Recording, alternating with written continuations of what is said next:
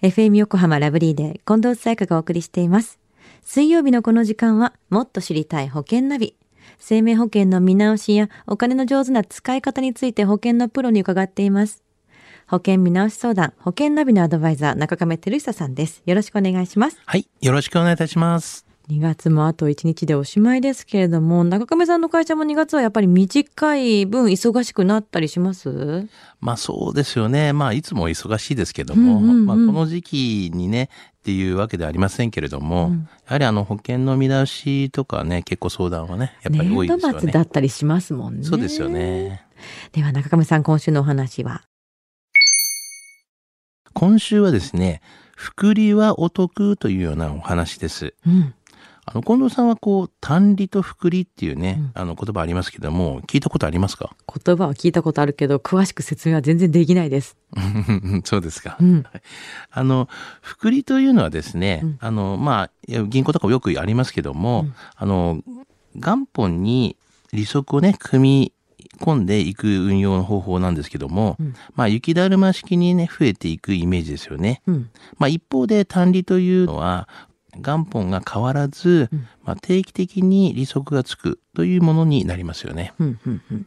金融商品の運用っていうのは福利なんじゃないかなと思ってたんですけども、じゃあそうじゃないケースもあるんですか？はい、そうなんですよね。国債とか、あまあ、社債とか、あまあ、そういったものに関しては単利に分類されています。また、分配金をね、再投資せず、毎月受け取るタイプの投資信託も単利型の、まあ、金融商品の一つなんですけどね。うーん。じゃあ福利の仕組みをもう少し詳しく教えてください。はい。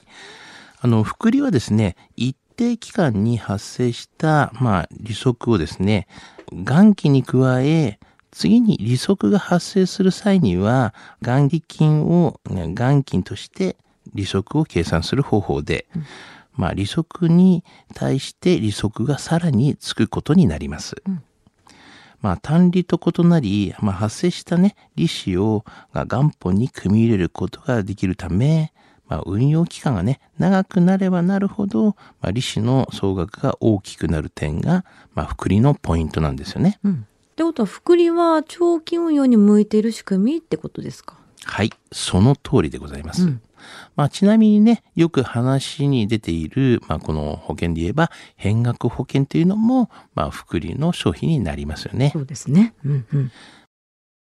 まあ、ちょっとあのね、余談ですけれども、まあ、投資のね、神様として知られる、うんまあ、ウォーレン・バフェットさんって、うん近藤さん、ご存知ですか？名前はよく出てくるのですけども、どんな人ですか？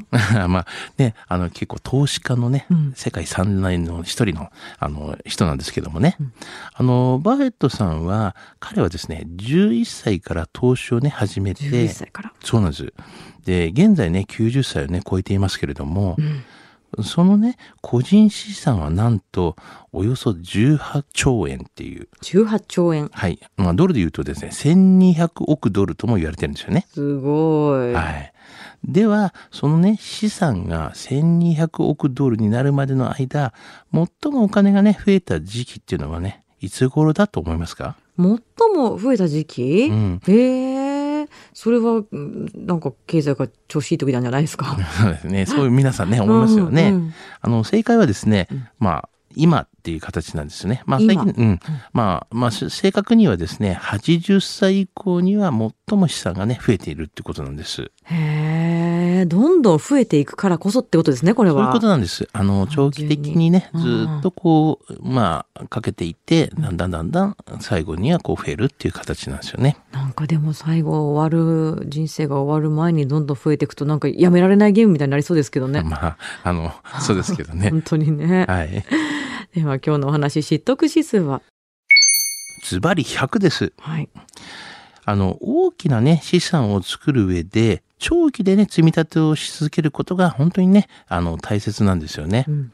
まあ、運用期間をね、長くすることで、まあ、大きな資産を作りやすくなります。うんまあ、投資というのはですね、あの、早く始めた方が絶対にいいんですよね。うんですから、まあ、もしちょっとご興味がある方はですね、まあ、今すぐね、相談していただきたいなというふうには思いますよね。まあ長くかければかけるほどって考えると逆算すれば早ければ早いほどってことですもんね。そういうことですね。今日の保険の話を聞いて興味を持った方、まずは中亀さんに相談してみてはいかがでしょうか。無料で保険見直しの相談に乗っていただけます。インターネットで中亀と検索してください。資料などのお問い合わせは FM 横浜ラジオショッピングのウェブサイトや電話番号045-224-1230 045-224-1230までどうぞ。そして最後に保険ナビは、ポッドキャストでも聞くことができます。FM 横浜のポッドキャストポータルサイトをチェックしてください。もっと知りたい保険ナビ。保険見直し相談、保険ナビのアドバイザー、中亀照久さんでした。ありがとうございました。はい、ありがとうございました。